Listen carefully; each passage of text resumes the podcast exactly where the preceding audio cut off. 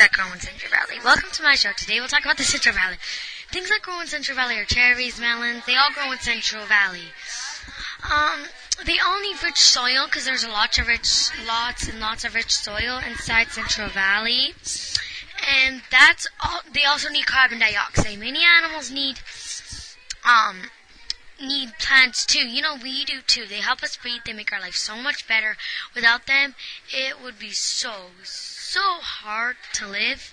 They give us lots of things we need to live. They are food to us. We are also happy that we have them do the they do the same to animals. They need them for some other reasons. Here are some crops, melons.